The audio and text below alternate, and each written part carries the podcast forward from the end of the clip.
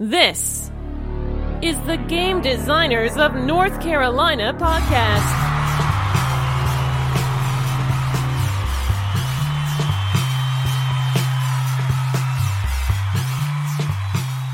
Welcome to episode 40 of the Game Designers of North Carolina podcast.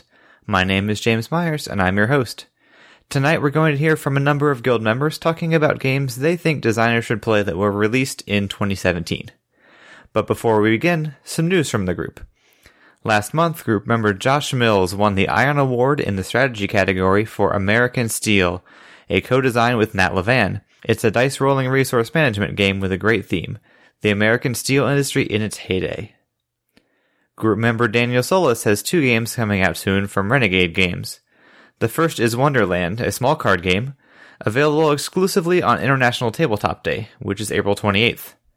The second is Junk Orbit, a pick up and deliver game where players are picking up space junk and throwing it off their ship to both deliver it to a location and propel themselves the opposite direction. It officially releases July 5th, but is available June 20th if you pre order through your lo- friendly local game store. Now on to our contributors.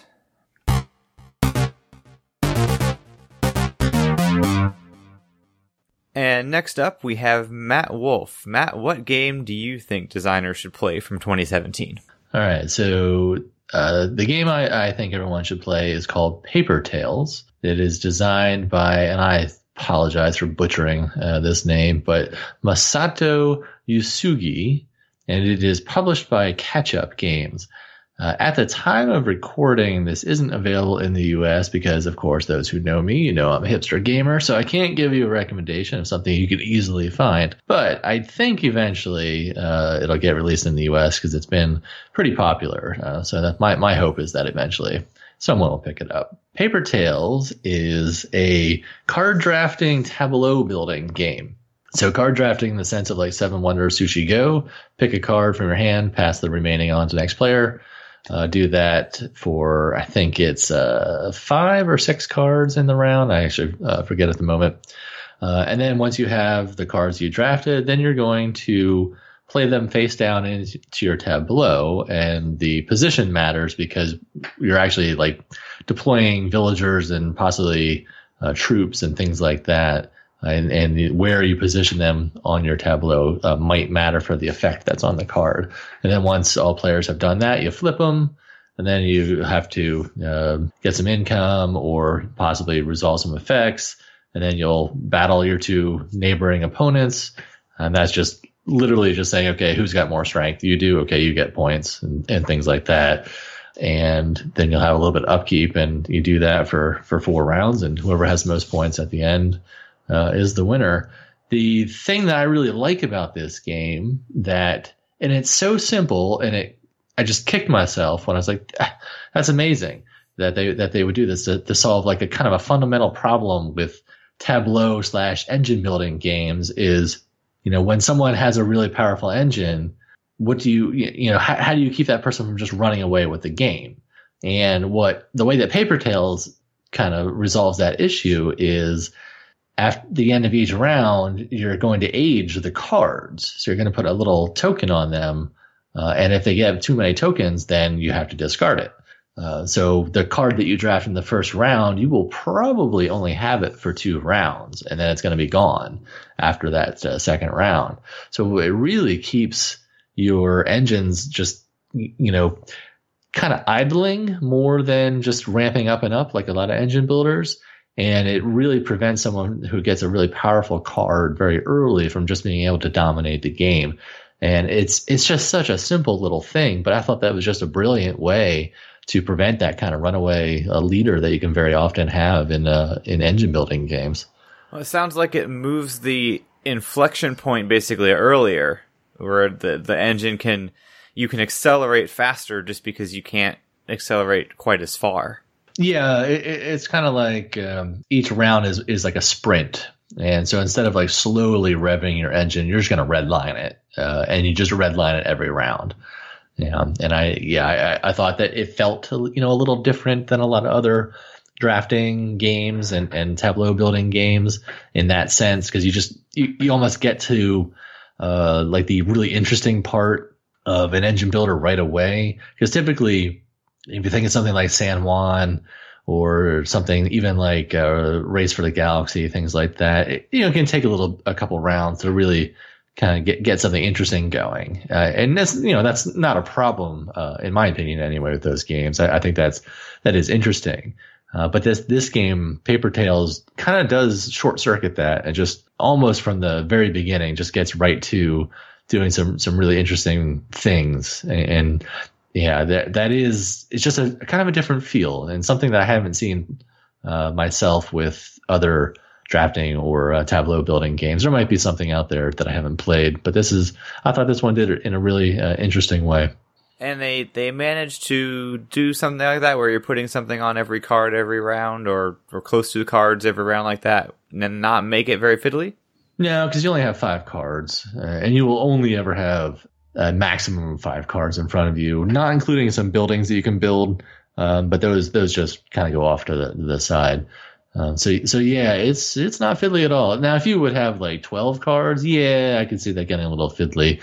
But because you're going to have four or five cards in front of you, and it's real obvious if there's a an age token on it from the previous round, unless you have an effect that would remove it, that card's going to go away. Uh, so no, it's it's not fiddly at all. Okay. Uh, anything else you want to say about Paper Tales?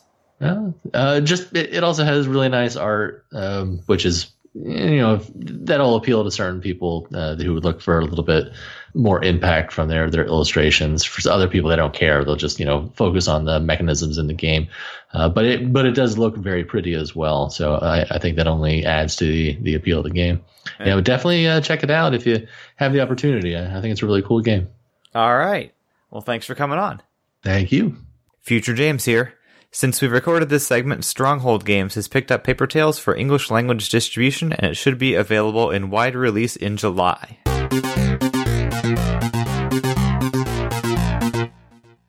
And next up we have Drew Hicks. How you doing, Drew? Doing all right. How about yourself? Not too bad. So, what game from 2017 do you think game designers should play?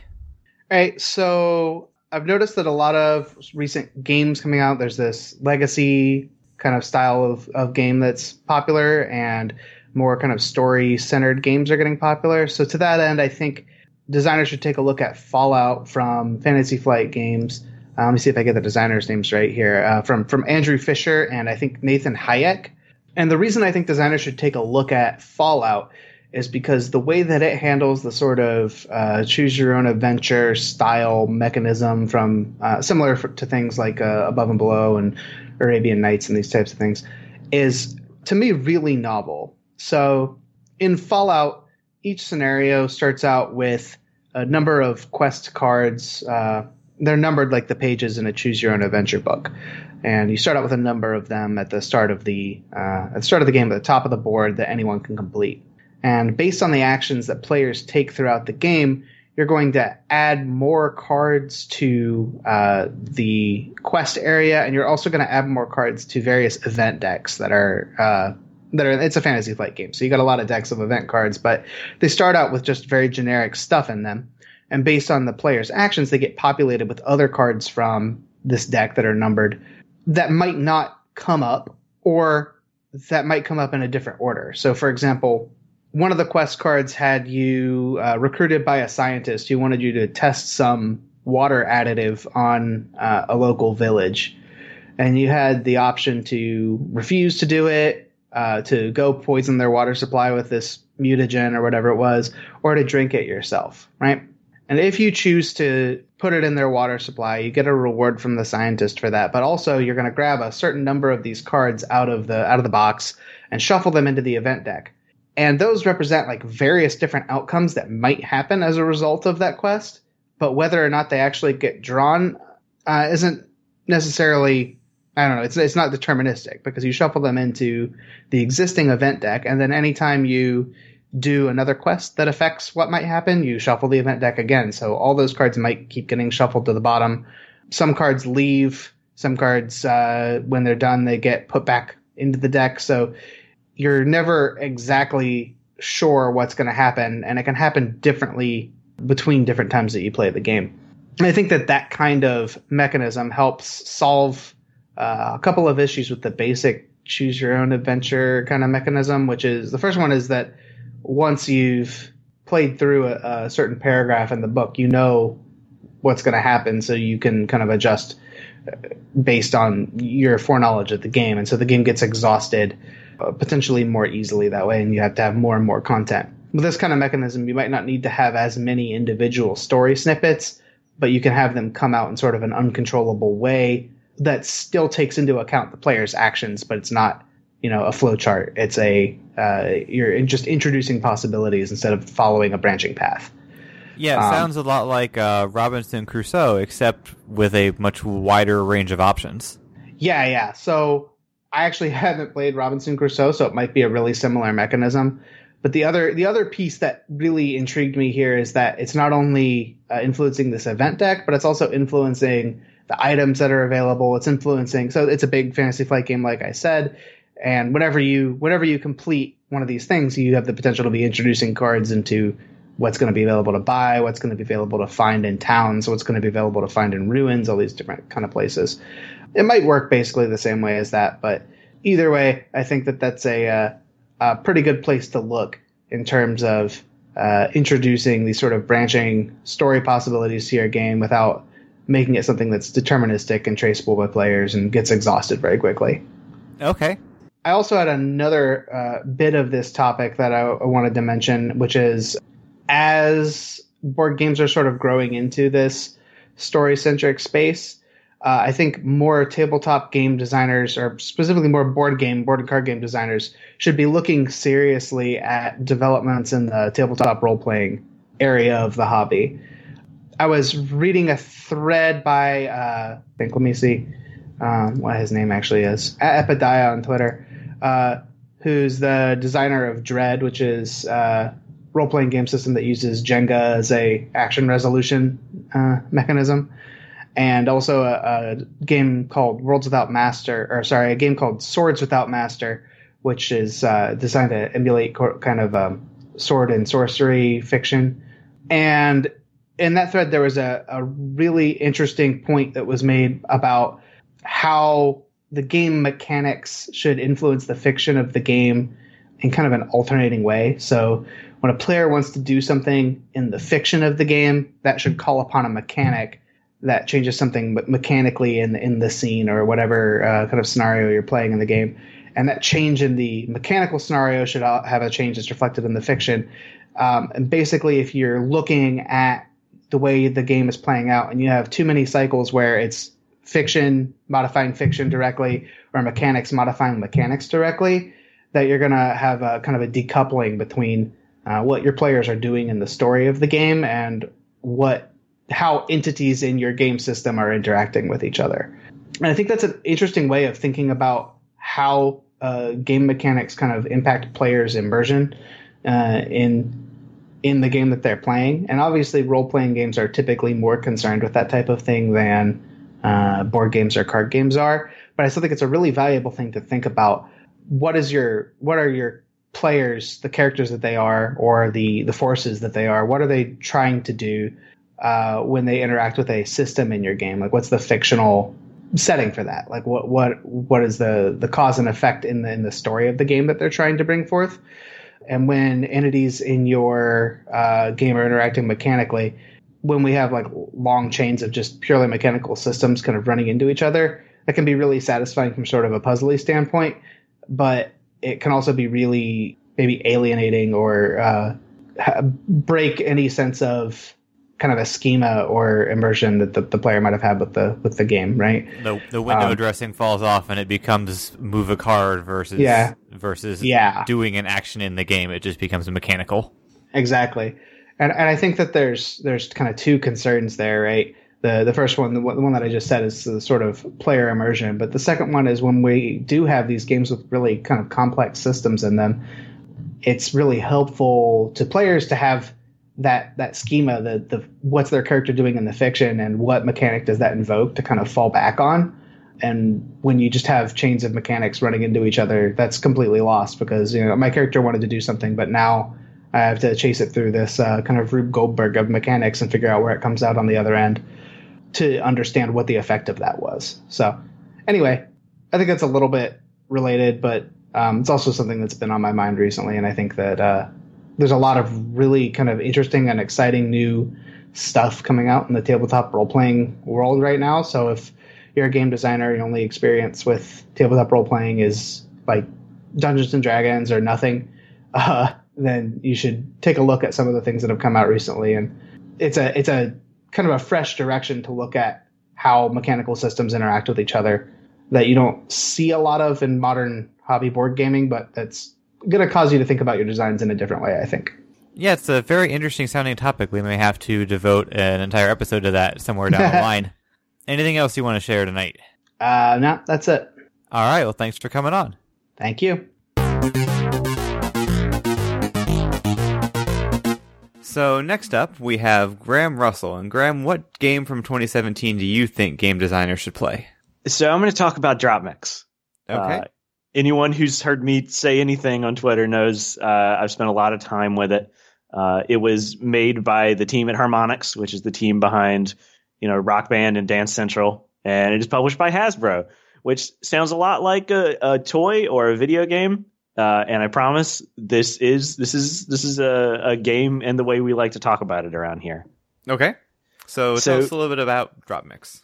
Yeah, so I should be a little more specific because you know Drop Mix is a board. It has cards. They play pieces of songs, and you can put them down. And there are a few different modes to play this. You know, there are ways to just make mixes of songs, but the the true game mode of it is called Clash, uh, where it's a head to head area control game, and it's it's fairly simple to understand. You play cards down, and they have a volume rating of one to three, and then the opponent can play, but they have to play something that is equal to or higher of volume than the previous card, and it has to match the color of the slot. There are wild cards. There are cards that can go in any slot that have special effects. Uh, it's it's really an interesting interesting little game that's not really being marketed that way. So, is that the only game you can play on this system, or are there are there additional games? so there's freestyle mode, which essentially lets you, you know, make mixes. And if you want to DJ your house party with it, I suppose you could. There's party mode, which is this timed thing that I guess you could just sit it out and people would play it. But it's not really, you know, like a a game in the sense we usually talk about it. It's a game for sure, uh, but it's about playing cards quickly and and all that. If you want to play a game that is more reminiscent of a border card game, then that is Clash. Okay. And so, why do you think designers should play this particular version of Drop Mix? I think there there are two things. One is the value of aesthetics, and when people you know when people make prototypes, they're either thinking you know I want to stay away from the aesthetics uh, because I want the the publisher to handle that, or they go overboard, you know, commissioning their own art and and all that. But I do think there's value in thinking about what creating an aesthetic can do to a game. Uh, you know, because Drop you're listening to music, and sure, it's the smart play to you know play the green two over in the green slot. That'll get you the most points right now. But what if your opponent has played a song that you really don't like?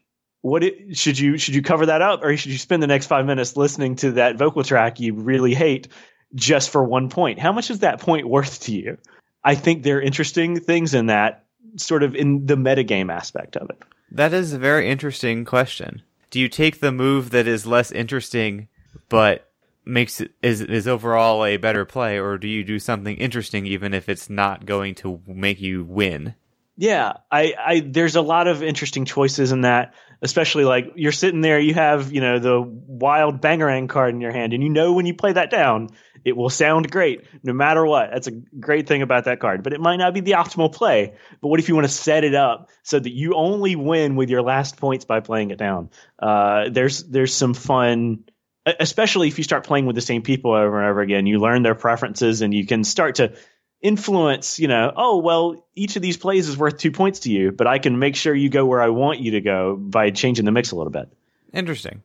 The other thing I'd say about the game is that it's a very simple game, an elegant game, but it does a lot with what it does, which it gets away with because of the music and all that. You don't see a lot of, you know, simple, streamlined area control games on the market right now because you know they wouldn't sell. They don't have a hook or what have you. These this has a hook and it's got a riff and it's got a bass line and that's how it makes it happen. But it's it's really an elegant. You play to 21. There are very simple rules to it, and it does a lot with that space, and it gets away with it because of you know, hey, you know, what if it plays songs while you do it?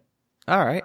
I personally am very interested to see what happens with the technology that they've finally been able to introduce into into the game, where every card has the little chip inside of it that is read by the board.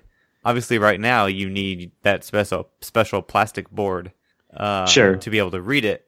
But who knows? In a, a year or two, you could see them embedded in cardboard uh, or something much smaller than the drop mix unit. Uh, For sure. and that could do all kinds of interesting things. Yeah. And of course, if you really wanted to play Clash, you could do it without the board. I don't know anyone who has done that, but you totally can. The rules don't require that, that you use that board. Uh, I guess you might need, you know, a six sided die or something, but I, I like that it's not just, uh, you know, a toy that's connected to these things, that it really is a sound game in its own right. Anything else you'd like to share about drop mix? you know, if you want to play uh, Clash, just hit me up. Uh, I got a travel setup with some headphones. We we can.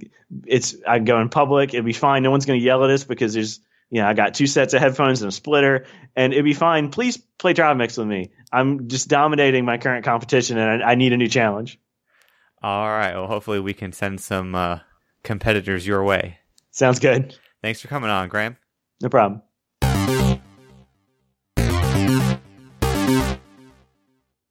And next up, we have Mark McGee. Mark, what game do you think designers should play from 2017? I think they should play Codenames Duet. Codenames Duet by Vlaada Chvátil and Scott Eaton All right. uh, from Czech Games Edition. CGE. so, in case anyone is living under a rock, what exactly is Codenames Duet?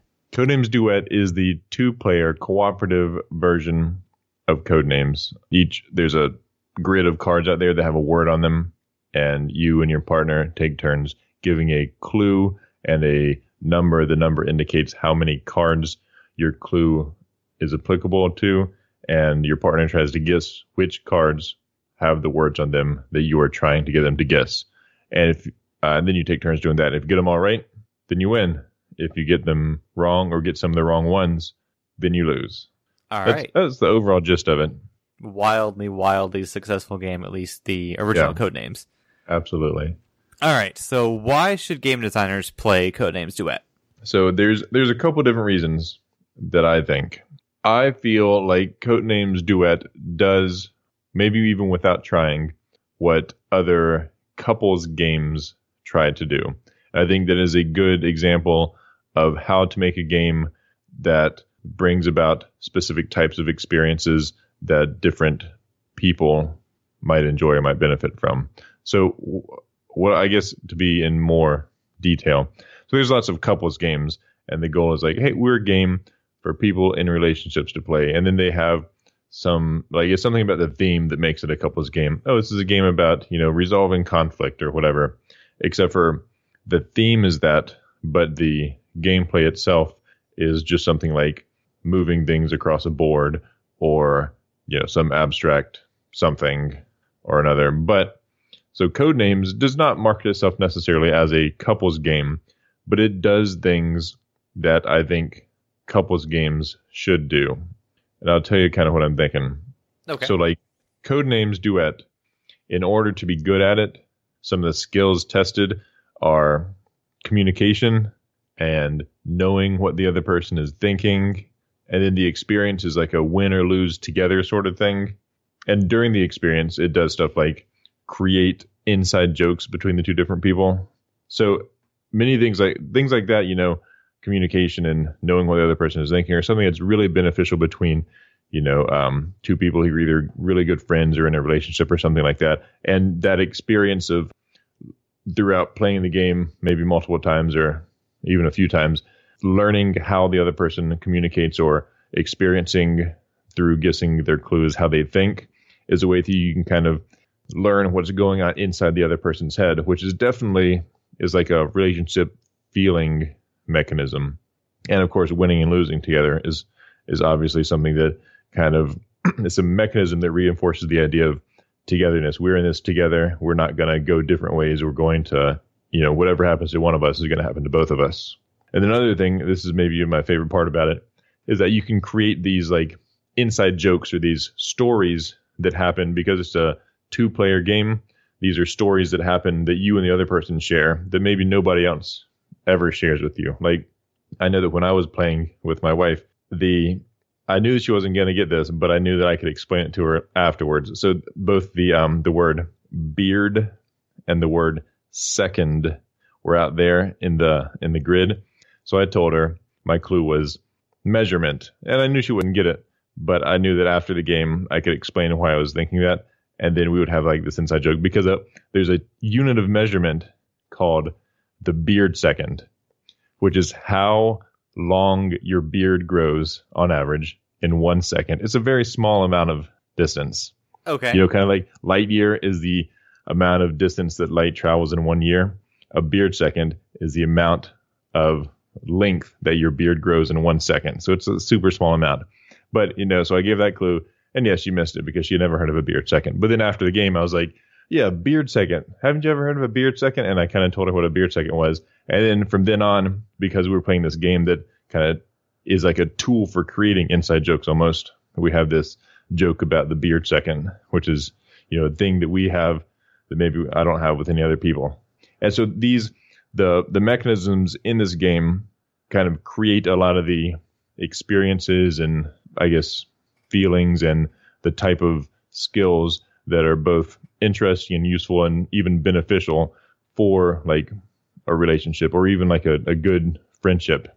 And I think that even though it doesn't like sell itself as a couples game, it is a great example of a game that is a couples game because of the mechanics of the game, not just because the theme is about something that couples do.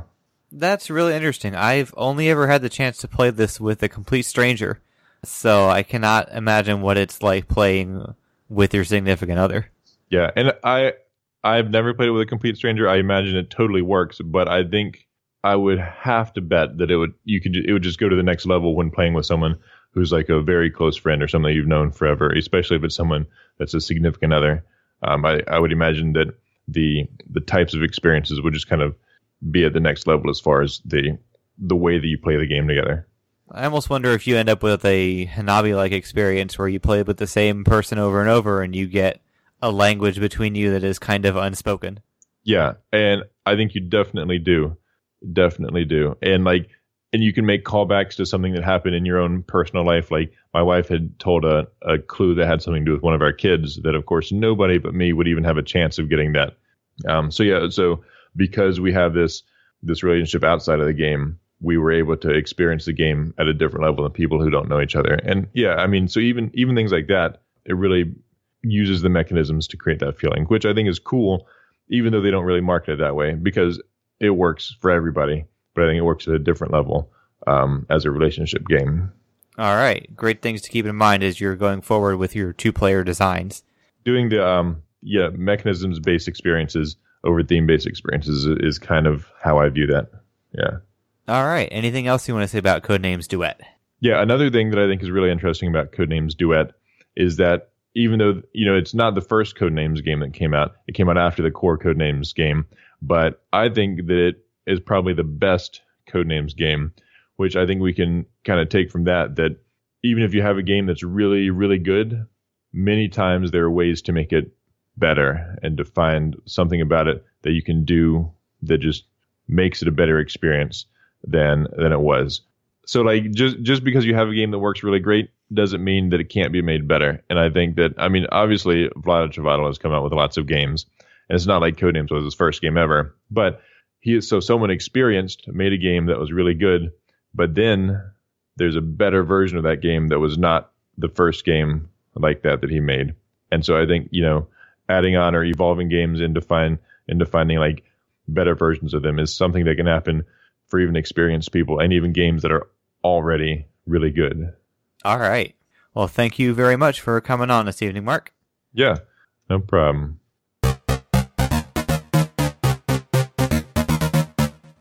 And we're here with Daniel Solis. Daniel, what game do you think designers should play from 2017? I think designers should play Azul by Michael Kiesling from Plan B Games, uh, now Next Move Games. All right, and why do you think designers need to play Azul?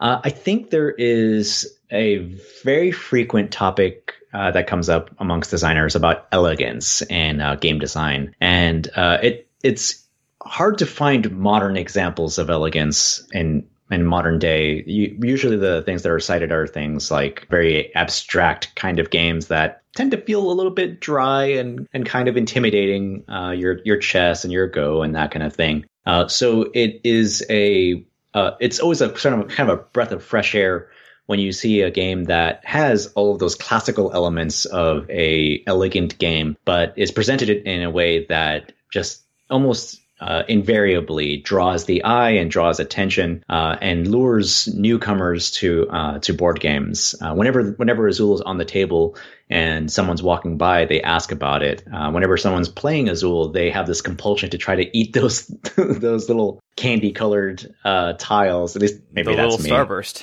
Yeah, they look like starbursts, but and, and this this the satisfying tactile, tactile nature of uh, of those components uh, really helps seal the deal, and the uh, and the actual game design of it is is what kind of keeps that keeps them coming back. The flashy components and all that stuff will definitely draw draw the the crowd, but you need a solid underpinning uh, to to keep to keep people coming back to uh, to that game. And certainly, I've had conventions where I've played Azul three or four times, and each time teaching someone new, and I've enjoyed teaching it so many times. My experience with it is actually a little bit odd because the first three times I played Azul, I played incorrectly, and each time I played a different way. And that might be another one of those weird things where I've had I've had situations where a uh, where someone played my game incorrectly, and uh, either I lost the pitch because of it, or uh, or got a poor review because of one error in the rules.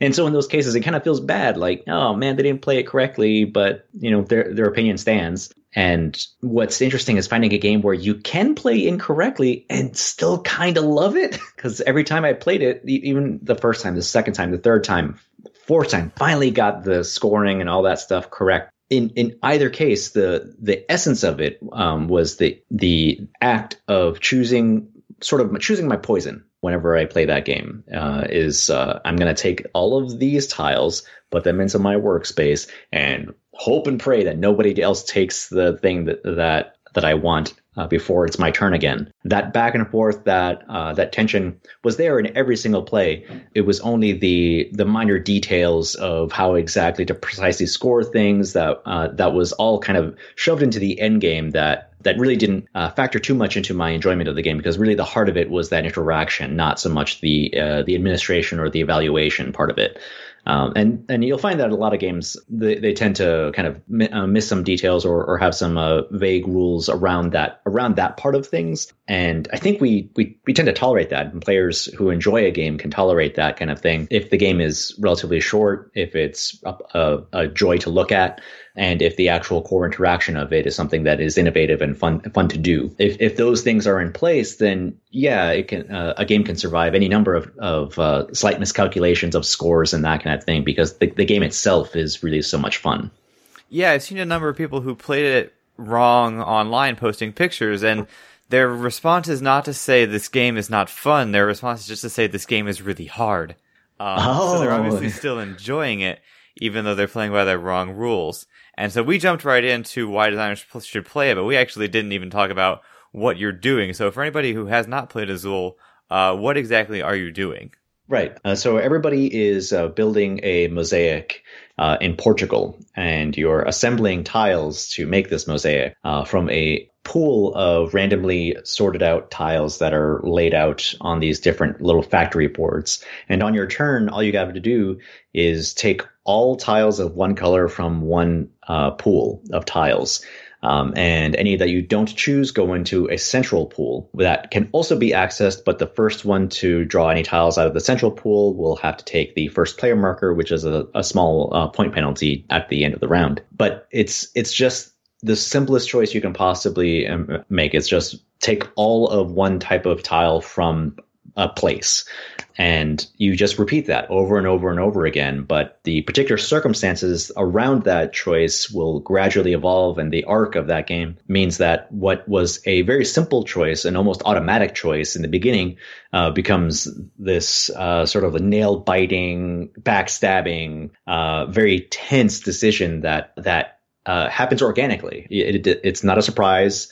It's not this steep cliff that you sometimes have where suddenly a game's tone changes uh, at a very precise pivot point. It's uh, is is a very clear and almost confidently designed arc to that into that game that uh, that just happens so so smoothly that you don't really even notice that that it happened. And before you know it, someone someone's ended the game uh, before you're ready, and so you're like, oh, next time I want to try I want to try to do this better. The the trick of the game is that when you're assembling uh, the tiles onto your board, you have to follow very particular placement restrictions.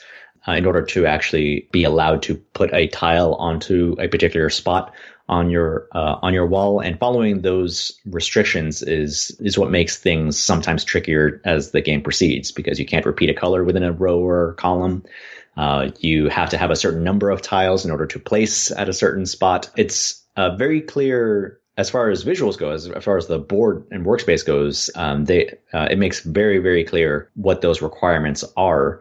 And uh, that's another one of those things that I, I tend to appreciate too is when um, they're there is just enough graphical uh, accessibility and hint to uh, to make it easy to pick up, uh, but uh, not so much that it distracts or uh, or is inconsistent or adds too much information to process at one time. Just a great game. I like it so much. I wish I could articulate better what I like so much about it. well, yeah. I mean, you've said you've got great components and you've got the the rules that work even if you don't follow them exactly. And it still yeah. is fun, even if it's more difficult and yeah, the the decision space just ramps up so beautifully as you go from pick one out of these seven to one out of these four to this one or that one, and. Mm-hmm. Uh, there's right. always and there's always that that one little moment where at the, at the very end you'll have uh, just two or three options and you can sort of anticipate if I take this then you take this and you have the little princess bride oh, uh, only a fool would do this, so I will do this. Oh no, but you know that I'm no fool, and so I won't do this, and and not back and forth. The it, it's there's something to be said for having completely new players play that game, and by the end of the of the say the second round, they feel like experts, uh, and the game made made them feel that way, uh, and it's it's rare to find a game that that does that so so well. Uh, but yeah. I really like it. Yeah, definitely. Uh, I had a chance to play it for the first time about a month ago, and it definitely, definitely scratches that itch. Anything else? It's good. Uh, I, am looking forward to what Next Move Games does uh, next with with that brand new uh, imprint that they're doing for all these, these uh, four letter abstracts uh, that they're releasing. I'm curious to see what Reef looks like and how that plays, and what they come, what's going to come after that. All right. Well, thank you very much. Thank you.